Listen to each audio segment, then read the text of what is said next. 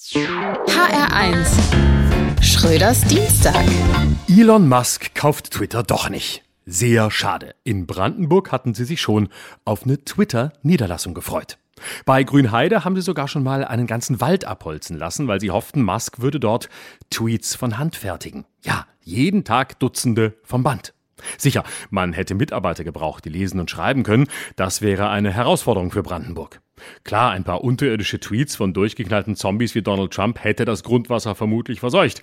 Aber damit wäre man in Brandenburg schon zurechtgekommen. Nun aber will Musk Twitter nicht mehr kaufen, obwohl es schon Verträge gibt. Dass das nichts werden kann, hätte man ahnen können bei Twitter. Das hätten die brandenburgischen Behörden beglaubigen können. Schließlich lässt Elon Musk nur dort arbeiten, wo es weder Genehmigungen noch Verträge gibt.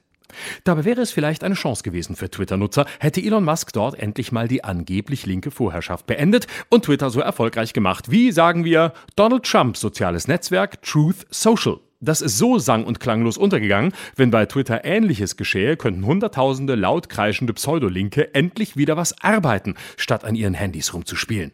Vielleicht hätte Musk der Linken sogar mal einen Schub gegeben. Am Ende sind Wahlergebnisse und Ansehen der Linken heute die Folge genau davon. Dass zu viele von ihnen glauben, es verändere schon die Welt, wenn man bei Twitter ein paar kritische Bemerkungen zum Besten gibt, die dann mit Herzchen belohnt werden. Ein zutiefst kapitalistisches Prinzip.